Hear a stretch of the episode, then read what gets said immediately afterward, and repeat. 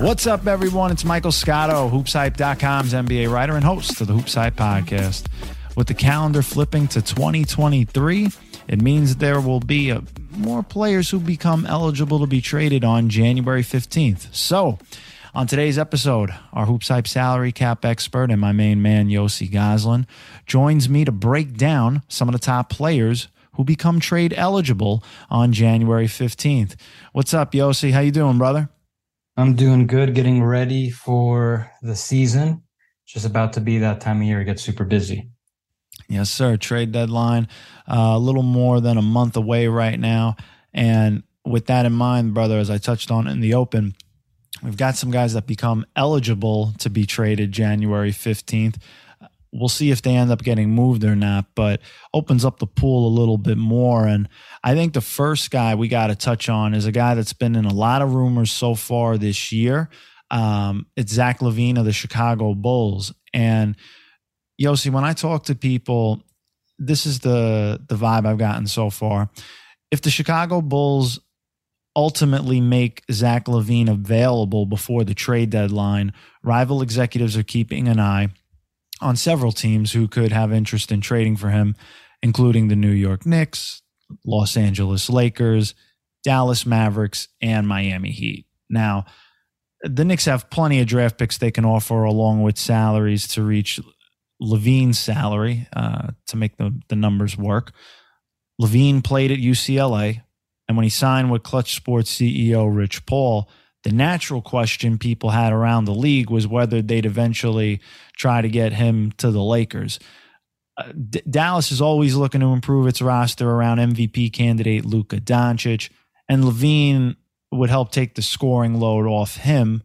However, Dallas would have more trade flexibility with draft pick compensation after the season, which is noteworthy. Um, I've heard the, the Mavericks don't want to part with a first round pick unless they think any incoming player they acquire can help them be a championship contender this season. And Miami, their best trade asset to dangle is Tyler, Tyler Herro in a theoretical trade package.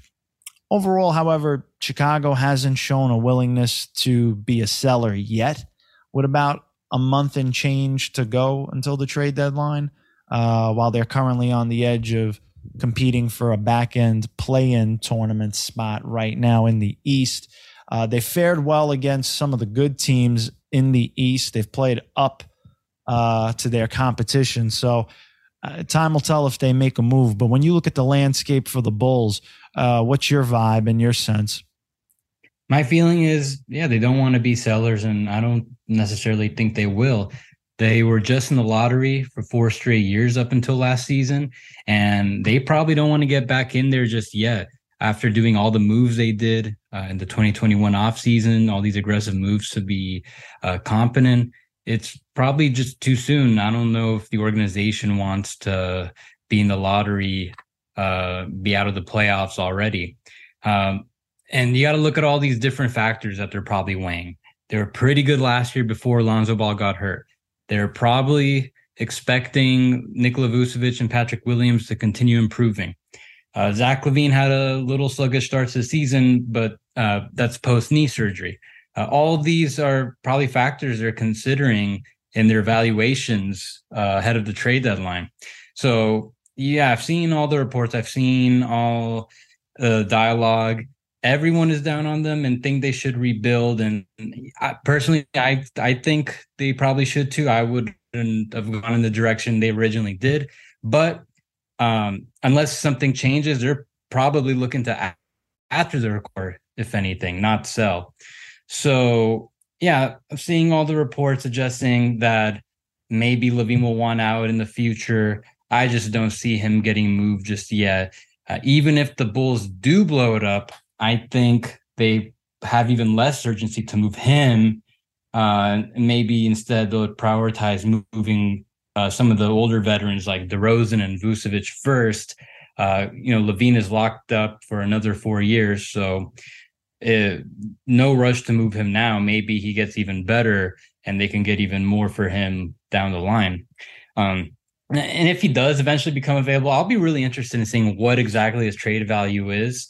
Uh, knowing that he's locked in for another four years, so he's got the security that should be interested. Uh, should be very. Int- uh, this should keep teams interested in him. Uh, but uh, you know, at the same time, he'll be making an average of 43 million a year, which is quite a bit for a guy, not quite a top 20 player. So if his if uh, his trade market does ever start to sh- shape out, if he ever does become a legitimate trade candidate, I'll be just I'll be very interested to see what the Bulls can get.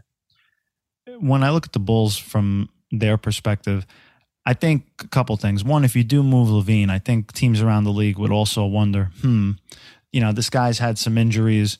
Are they maybe looking to get off him and, and get just assets back if they ended up putting him out there? Regarding Vucevic, who you touched on, uh, you know, Orlando certainly looks like they got the better end of that deal thus far. Uh, Wendell Carter has evolved his game. He's on a very cheap contract right now. Uh, looking ahead, uh, especially with the cap going up.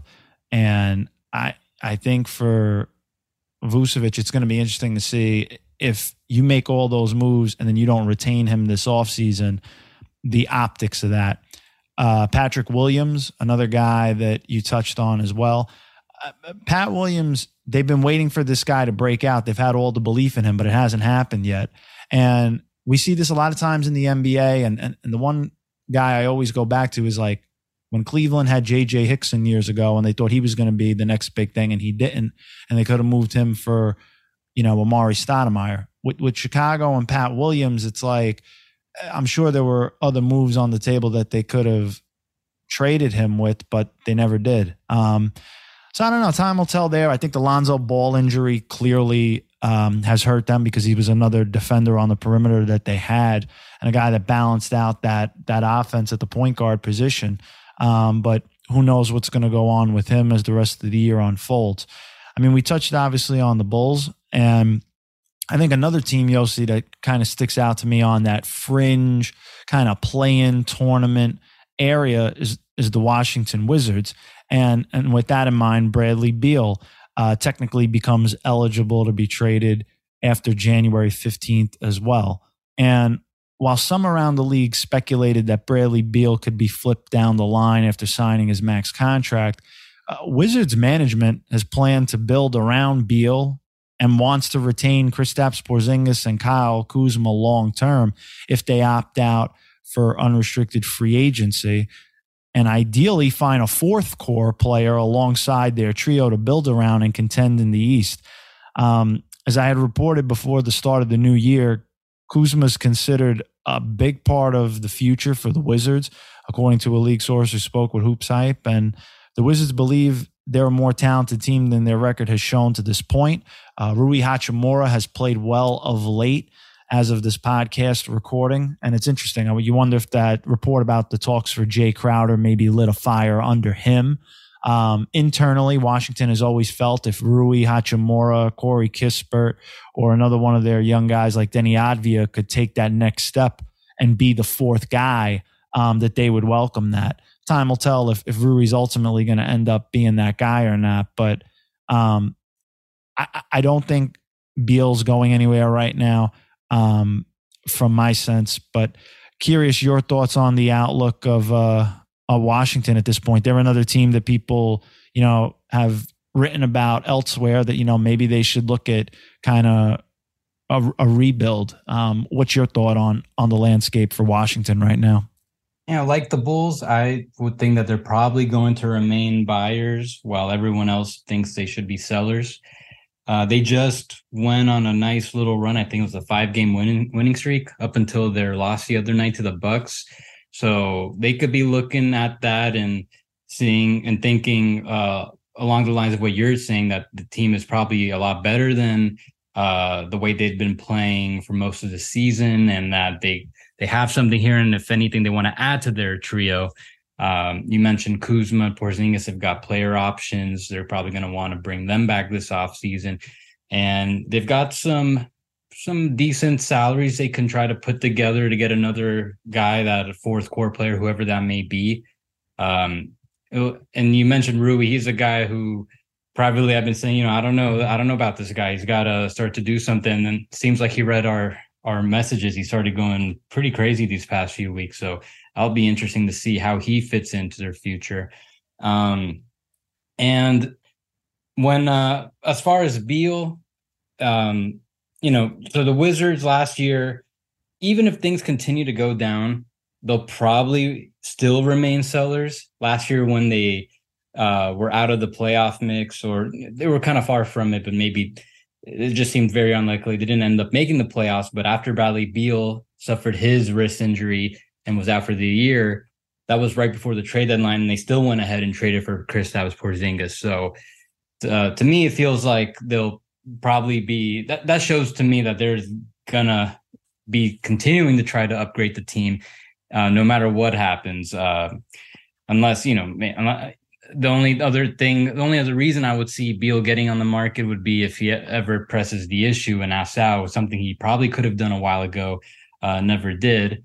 Um, but until then, everyone Beal will just be uh, another guy that everyone continues to keep their eyes on. Now that he finally got his max contract, uh, like LaVine, I'll be very interested in seeing what that his trade value would be if he ever does become available. Uh, especially with that no trade clause, he'll have a lot of say in wherever his new team would be. But as far as right now, I just would expect the Wizards to try to to uh, add on to their core, not sell. Yeah, you touched on the no trade clause for Bradley Beal. I mean, the only thing he didn't get in his max contract deal with the Wizards was ownership stake in the Washington Nationals and the Washington Capitals at that point. Um, you know, remarkable deal for him. Um, you know, we've touched on a couple teams that have underwhelmed. Another one that kind of comes to mind thus far is the Phoenix Suns.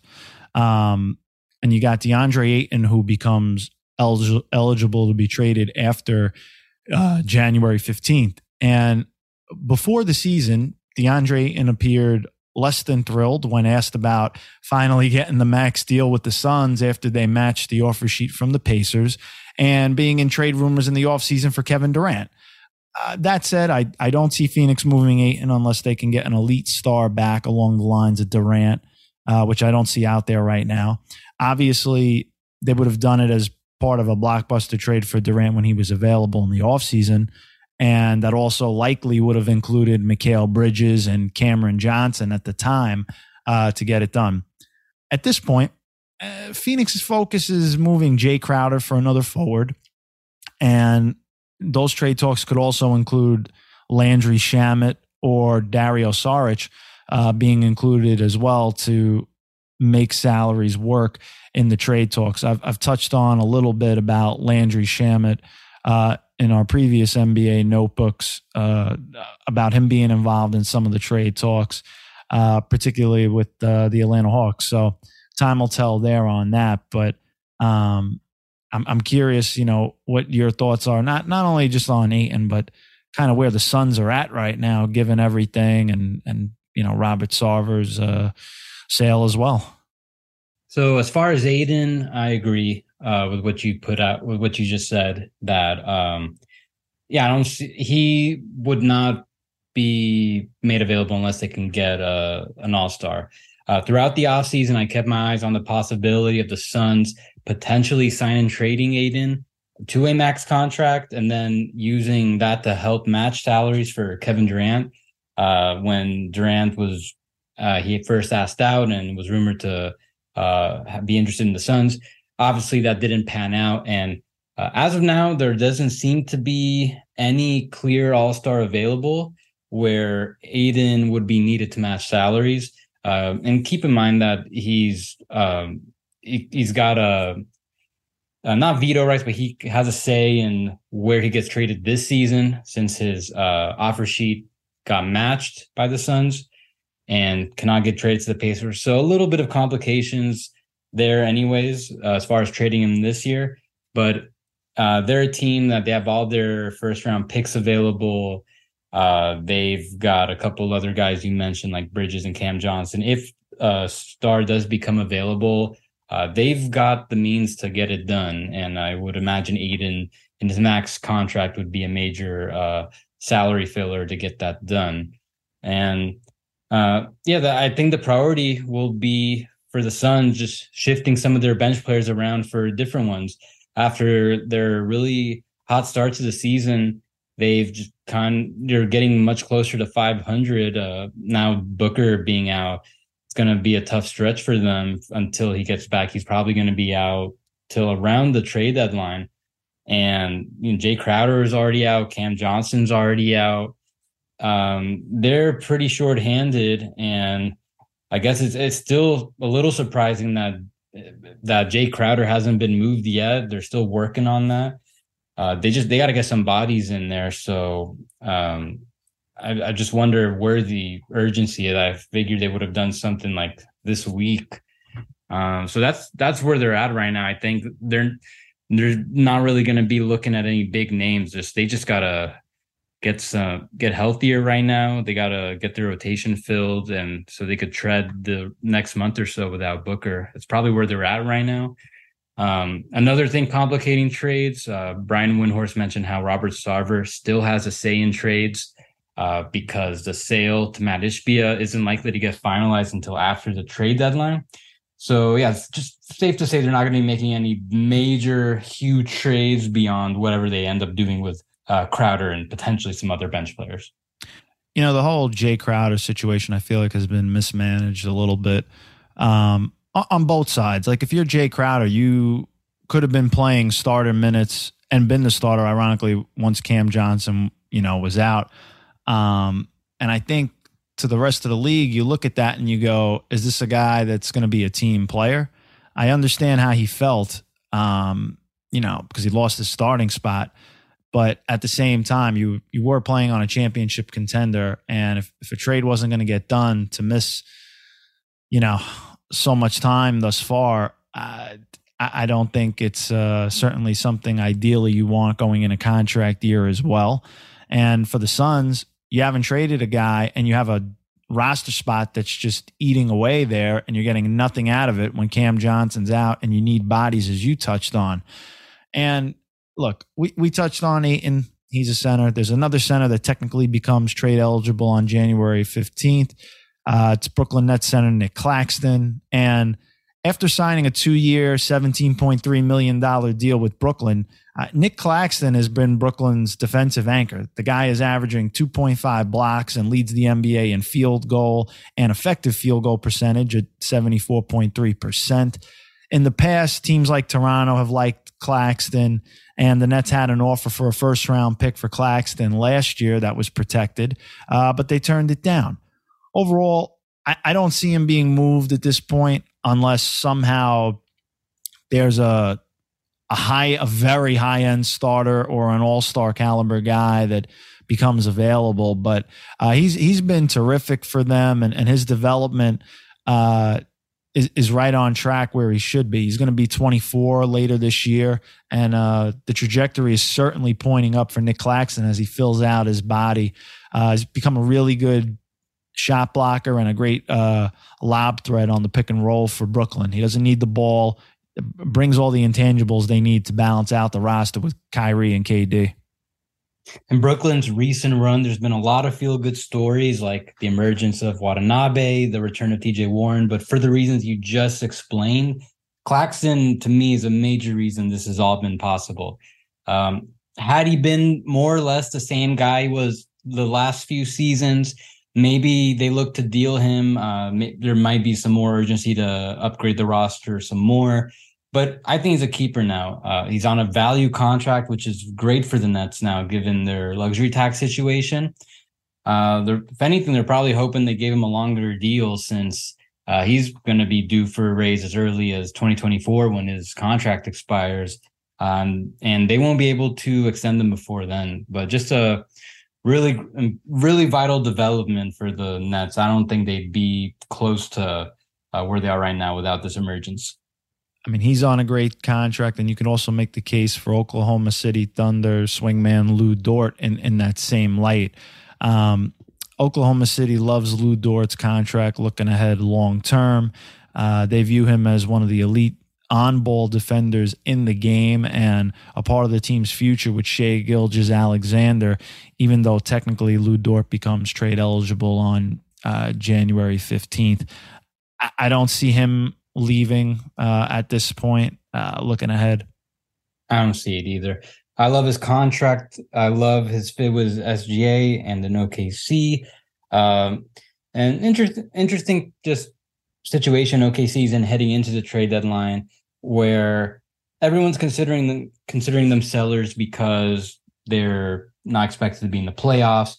But at the same time, they don't really have any veterans to sell.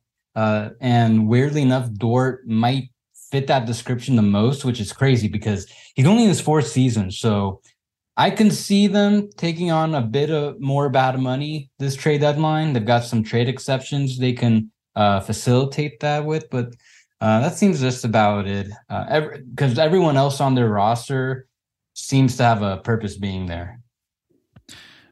You know, we've we've all talked about like a bunch of guys that we think it might be unlikely that they move. Okay, but so, so I'm sure listeners like, well, who who do you think can get moved at this point? Well, one to no more. Got a couple guys in mind coming up. I think you got to look first of all at Miami. Uh, they've got two guys that are eligible to be traded after January 15th Victor Oladipo and Dewayne Dedmon. Now, Miami is a team rival executives are keeping an eye on to make a move given the team's underwhelming start to the season. Uh, the team never replaced the loss of PJ Tucker, but they have tradable contracts in Victor Oladipo and Dewayne Dedmon that they can include in trade talks. Um, I'm not saying these guys are going to light up the trade market, but they're movable contracts when I look at them. Yeah, if there's a team that I'm, I feel pretty good will do something in this trade deadline. I think it's the Heat, and especially because a lot of uh, things open up for them starting on January 15th uh, including uh, Oladipo, like you mentioned. Definitely a very logical trade candidate, but uh, he does have veto rights over any trade this season since he re-signed with the Heat on a one plus one. Um, so he he just came back last month. He's still working towards getting back to form. So any trade that he would sign off on, you'd, you'd want to, you know, have to put him in a really good situation. Um, the only thing is that if he's traded, he loses his bird rights, which at the moment doesn't seem too valuable. Uh, since you know, if he became a free agent right now, he, he's probably not going to get that much more than his player option amount for next season. But his bird rights could still be very valuable for him, especially since uh, Miami was the place he he's ultimately been wanting to play for and uh, so I, I, just would imagine there's a good likelihood that he he remains in Miami past the deadline to where he wants to be, and just let things out, uh, let things play out from there. Uh, and then the other guy, Dewayne Dedmon, uh, he on the other hand, he he can be traded no problems. Uh, his contract structure just feels to me like it was made for him to be traded. Um, 4.7 million this year, which is well above the minimum decent chunk of salary filler in trades.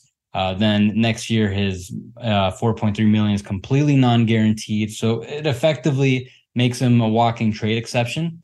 Um, so if the Heat have a good opportunity to upgrade the roster, uh, maybe trade for pretty moderately more expensive guy, and they need a little extra matching salary, that's where Dedmon could come in. And I would say keeping it in the Florida region, I think you got to look at Mo Bamba too with Orlando. Um, when the Magic signed Mo Bamba to a two year deal, which included a non guaranteed second season, several people around the league viewed him as a potential trade chip to be flipped later uh, once Orlando would eventually have to consolidate its roster. He's been a good backup center for Orlando this season. With that said, though, I don't see the Magic getting a first round pick for him at this time, but I certainly see them uh, gauging the market and doing due diligence on him to see what his value is because you know Wendell Carter is more their future, Paolo Banchero um, in the front court, and and they've got Bol Bol as well, who's been starting for them this year. Right, like Dedmon, uh, Bamba's deal structured in a way that makes him super tradable.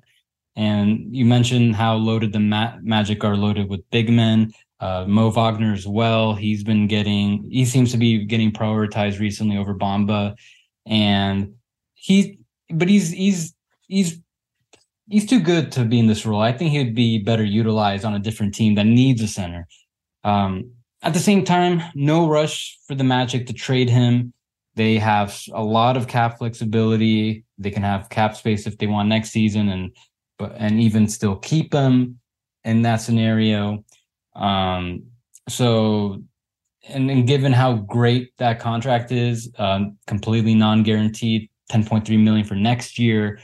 Uh, I think they would probably have to get a really good offer for them to consider moving him now.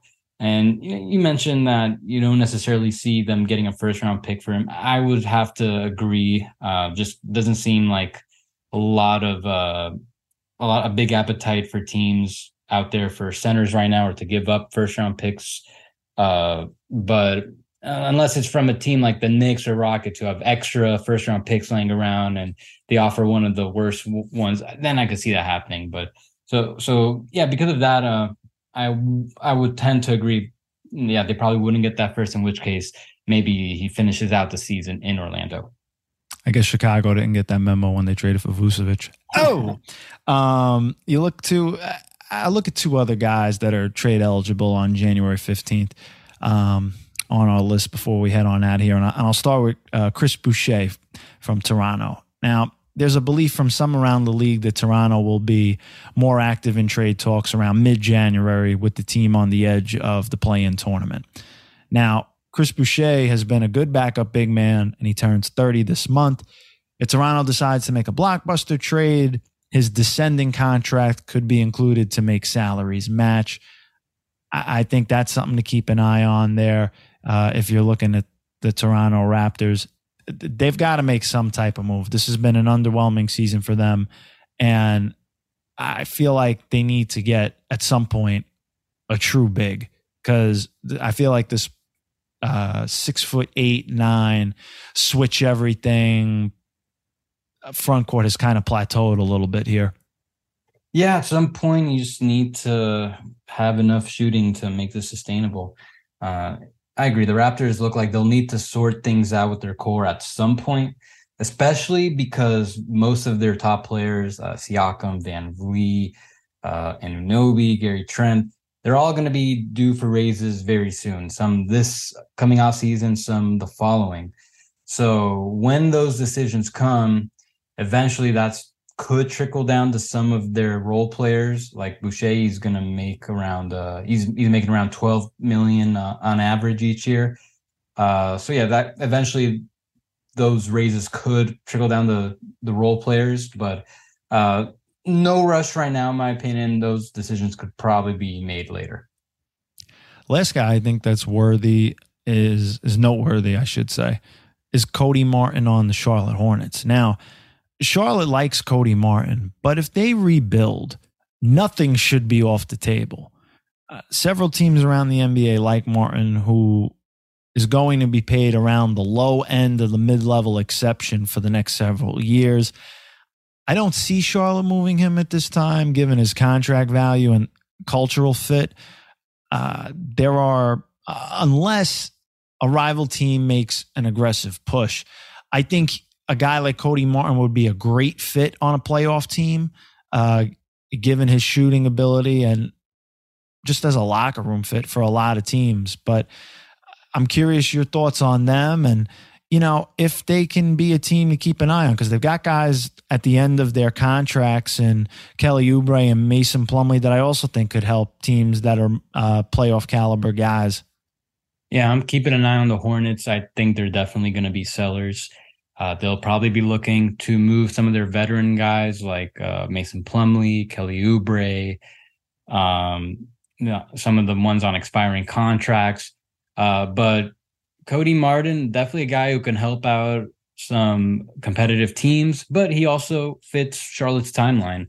Uh, as you mentioned, he's on a great contract, making around eight, eight million a year, and the fourth year is non-guaranteed. Just ec- excellent contract. So for Charlotte, you know, he doesn't really impact their their cap situation in a big way. So they probably like they probably have to get a really good offer to consider moving him now. Yeah, for sure. And I mean, you'll see for for all those guys that that pretty much wraps it up as far as the trade eligible guys for January 15th that are notable. I appreciate you joining me, helping it break it down, man. We we still got another month plus before the trade deadline. And I know you and I will both be going back and forth, keeping tabs on a lot of these guys out there. At a certain point, something's got to bend and break here around the league. Yeah, should be coming soon. Uh, now teams are pushing the, the pushing their trades like way way closer to the deadline. So uh, last year had a couple trades in the first week of January. Uh, so it'll be seen. Still, we'll have to see if that happens. But that's it. There's got to be some action soon. I agree, brother. Well, thanks for joining me, Yossi. And I also want to thank everyone else for tuning in. If you want to hear more episodes of the HoopsHype podcast with guest appearances from NBA players, coaches, executives, and media members, you can like and subscribe to it on Spotify, Apple Podcasts, and anywhere else you listen to podcasts. You can also keep up with my tweets on Twitter at Mike A. Scotto. Make sure you're following Yossi too. He's at Yossi Gozlan, Y O S S I G O Z L A N. Until next time, I'm your host, Michael Scotto, wishing you and yours all the best.